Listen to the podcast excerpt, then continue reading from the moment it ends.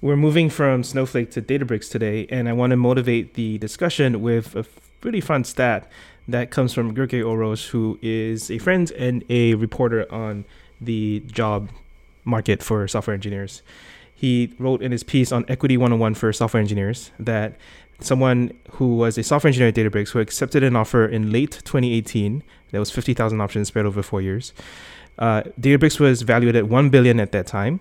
Three years later, it was valued at 28 billion, which resulted in six million dollars in compensation gains for that engineer. So, pretty pretty impressive growth.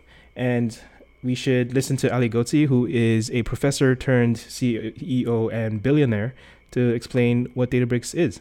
For this episode, we'd like to introduce Ali Ghodsi, CEO and co-founder of Databricks, and adjunct professor in computer science at UC Berkeley. Ali, why don't you tell, tell a little bit about yourself and how you got into the field of computer science and big data? Sure, happy to do that.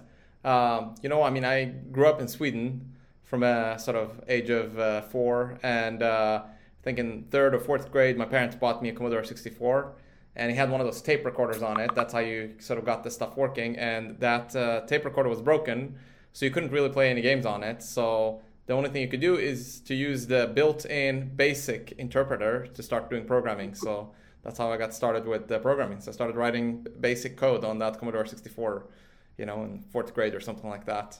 I love the references C64. we, by the way, we also like to introduce David Meyer, SVP of Product at Databricks. David, why don't you tell a little bit about yourself and how you got involved in the field of computer science and/or big data? It's funny, Ali was having me chuckling. I had this thing called the Sinclair ZX81. It had 1K of memory and had no way to input anything. So you had to type every program, and when you turned it off, the program was gone. And each key was a different command, so it was basic, but there was like a, you know, four key and stuff like that. So it made it, you know, slightly quicker to type everything in every time but yeah, I've been in enterprise software for a while now, and uh, very excited to join Databricks a few years ago when Ali pulled back the curtain and showed what was possible with big data and how we could help all these customers. So going from one kilobyte to terabytes must be insane. How was your um, transition into the field of big data? What were some of the projects that you were involved with along the way? Ali, perhaps you could start with this question. Yeah. So I came to UC Berkeley in 2009 and the timing couldn't have been better because around that time, pretty much we hit this thing called uh, Moore's Wall, which meant Moore's Law no longer was applying. And there was a lab upstairs with now Turing Award winner Dave Patterson. And he was saying they're not going to be able to make the computers any faster. So that's it, which meant that the new computer was a data center. So you're never going to be able to go to IBM and buy another supercomputer that can do all the stuff you need uh, you'll have to do it in a data center. And just to give you a perspective, at that time, Twitter was running pretty much all of Twitter on one giant machine with lots of memory on it. So this was around the time when computers essentially moved into a data center, and the new computer was the data center, and we had to figure out how to do everything in there. So that was sort of the beginnings of how you would do, you know, cluster management at scale, the beginning of how you do data processing with things like Spark at scale. So it was like perfect timing to figure out how would we do com- you know computations on thousands of machines in clusters in the cloud if we had to do it again from scratch. So for us, it was awesome. It was kind of like we always wanted to be born in the 50s. So when computer science took off in the 60s and 70s, we could have been there and invented whatever the first operating systems. Now we got to do that again because around 2010 there was this new computer and everything had to be kind of like rebuilt for that new computer, which was the data center. So you mentioned your involvement with UC Berkeley Lab. How did you get involved with the Apache Spark project? Yeah, I mean, all these projects were all part of that. You know, there were all these companies in Silicon Valley who were funding the UC Berkeley lab, and you know, they had these problems they were trying to figure out. You know, they uh, Yahoo was one of the major ones. They were trying to figure out how to manage these thousands of machines, and we saw that more and more of them wanted to do machine learning. So they had machine learning use cases, and not just one or two machine learning use cases. They had hundreds, and they were enabling the whole organization to use data and do machine learning on it. So you know, we were going into these companies and peeking and seeing what they're doing. We're at Facebook, we're at Twitter, Airbnb, and so on, and we just wanted to sort of democratize and bring this out to the masses. We were hippies. We said, look, let's open source this, give it to everyone. We'll change the world. It'll be awesome, you know, and you know, and hopefully some companies go and make lots of money on it. But that, that was the kind of state of mind 2009, 2010 for us. Super interesting. David, would you mind sharing a bit more about how you got into the field of big data and what are some of the exciting new, new things coming out in the field of big data? Yeah, so uh, a long, long time ago, um, in the late uh, 2000 odds, I, I ran the business objects portfolio for SAP, the, the, the stuff that they acquired, and ran the analytics business there. Um, and it was a it was a fascinating space, but that would I'd say a couple generations before what we're doing here at Databricks. Uh, you know, there the, the the philosophy was just make the single machine bigger and bigger and bigger and bigger, like Ali was saying. Um, and uh, and then that gave birth to HANA and trying to do all of that in memory on one massive machine. Um, and uh, and then and then after that there was Hadoop, and then Hadoop kind of gave way to the in-memory, uh, you know, capabilities of Spark, and then all the things we've layered on top. And so to see companies go from trying to do everything on one massive machine to scaling out at web scale and elastic scale to now we're seeing customers who are running their entire business on these enhanced data lakes. Oftentimes, even looking at a multi-cloud strategy for all of their data. So from one machine to thousands of machines to thousands, you know, to many regions in different clouds, to you know multiple clouds with many regions, to manage their entire company's footprint on data is, is quite a, an evolution. So, Ali, let's back to you. Uh, what are some of the surprise and challenges uh, as the Spark project evolved, as in your involvement with it? Yeah, I mean, I think one of the biggest challenges was uh, see that enterprises uh, were very, very different from, say, Airbnb or Uber or Facebook or Twitter. Um, you know, they had lots of legacy software and they had their data in you know all these different systems, whether it was data warehouses or other sort of you know systems where that locked in the data, and just getting access to that data was hard. I mean, just getting to the bits itself, you know, was not just something simple. You have to go through lots of sort of uh, you know hassle with IT and security. Um, and you know it, they were just not set up for getting the same kind of innovations as the rest of these companies that we were seeing so it kind of became clear soon after we had started Databricks that something different will be needed if we want to really help them innovate the way the Silicon Valley tech companies were doing it. You see, I mean, the Silicon Valley tech companies weren't just doing sort of a couple of use cases around AI or had one group doing it. They were completely data driven. Like they had every use case on the platform was going off using machine learning. You know, hundreds of hundreds, and they were enabling all these different groups to leverage the data. They were data driven. Uh, and yeah, the state at enterprise was very, very different. You know, at best it was Excel mostly.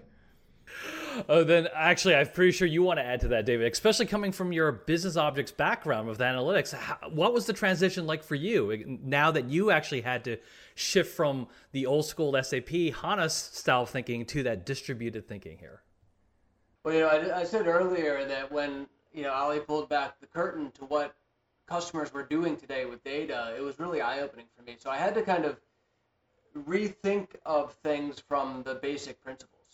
Instead of, you know, carefully cultivating the data you were going to use for your operational systems, you had the opportunity to look at all of your data. And it just opened up completely new business opportunities, completely new revenue opportunities. And instead of having, you know, a security system look at a slice of your data, it could look at all of the data on all of your machines. Instead of, you know, sampling transactions to look for fraud, you could look at all of the outliers in all of your data. So it really revolutionized the way I thought of how to approach data-driven systems and data-driven products.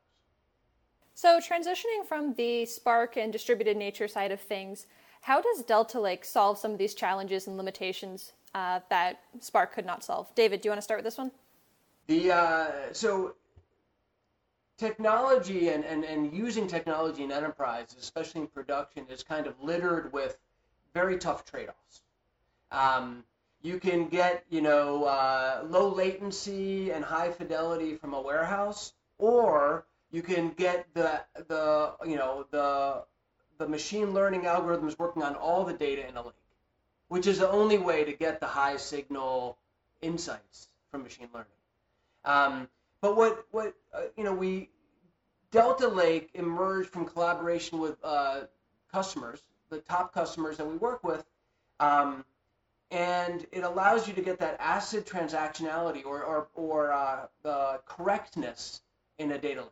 Oftentimes, data lakes are kind of a mess because you put everything into them. But to get correctness in a data lake lets you look at all of the data but know the quality of the data you're looking at. And then to get the performance on top of that as well, it again, it, it unlocks those business use cases that you just couldn't imagine. Actually, in our previous session, one of the panelists had described exactly what you were referring to as a data salad. There's some good chunks in the salad. To him, it was the meteor chunks. To me, it's the chunks of avocado. But a lot of the salad is just there to fill space, and you have to derive meaning from it. Um, and so I definitely understand those challenges that customers are facing. Ali, do you have anything else you want to add on top of that? What are some of the things that Delta was able to solve, but Spark could not? Well, I mean, really, what it was about was that when we saw what was going on in industry, they were storing massive amounts of data in data lakes, which was awesome, but um, there were just so many configuration parameters and so many ways to lay it out and so many ways to format your data that it was really hard to get any value of it downstream. So the team at Databricks, the same people that had built Spark, went back to the drawing board and said, what if we were to do it again? And this time do it right. This time be opinionated about it. Basically, have an opinion that this is the right way because enterprises would like to have some guidance. We shouldn't just let them run loose and get a thousand parameters and configure it all differently. Um, and that's when we came up with Delta. So Delta, the whole idea was uh, let's look at the top 10 problems that enterprises are facing with data lakes and with Spark, and let's automate them away, and let's have a pre-configured way of solving them. So that was really the essence of it, you know, zooming out. I mean, we can get into the details of how it did that, but the real idea was what if we want to really make sure that they get value out of these data lakes that they have, which to be honest with you, most of them were failing. Mo- many projects on top of data lakes were failing. They were pulling us in to do professional services to fix the problems they had with the data lakes. Uh, so we just wanted to sort of fix it, automate it with software once, once and for all, instead of, you know, having people manually go in and fix these. So, in one of the going with what you just said, Ali, in the one of our previous sessions, also our panelists of data warehousing luminaries, they described their journey from data warehouses to data lakes, and then we brought up the topic of lakehouses. So, from your perspective, can you describe that lakehouse paradigm in your own words? Yeah, it's pretty simple actually. Uh, it's how do you enable large enterprises to become completely data driven and get their data on the data lake in an open format so that it's not locked in in some proprietary format. It's sitting there, and then it's enabling two downstream use cases mainly. One set of use cases have to do with machine learning, data science, and AI. Can you do that downstream directly on these open data sets? And those machine learning and data science tools, they don't they don't work well with data warehouses or other technologies. They like to work on directly on the files, oftentimes on something like Parquet. Uh, that's what they're built. You know, so, you know, data. You know, if you look at data science and machine learning tools, they're not built on top of SQL. So enable that downstream use case. And the other downstream use case you want to enable is BI, business intelligence and reporting. And those use cases definitely are building on SQL. So how can you do SQL really, really well and really fast directly on your data lake?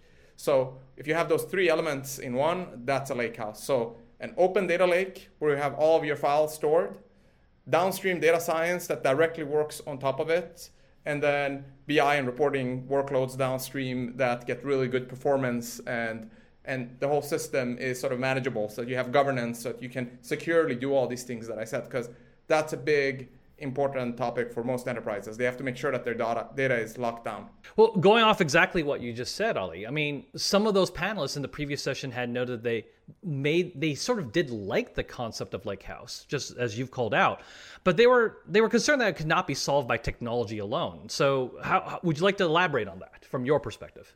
Yeah, I mean, first of all, the problem. I mean, uh, what I'm saying sounds great, right? If it if you could make it work, the problem actually has been technology. So the technological breakthrough hasn't been there to be able to do that. In other words, to get really, really fast SQL access directly on data lakes has actually not been possible until just recently. Uh, getting trans- transactionality directly on data lakes hasn't been possible until very, very recently. Connecting BI tools with really fast performance hasn't actually been possible until very recently.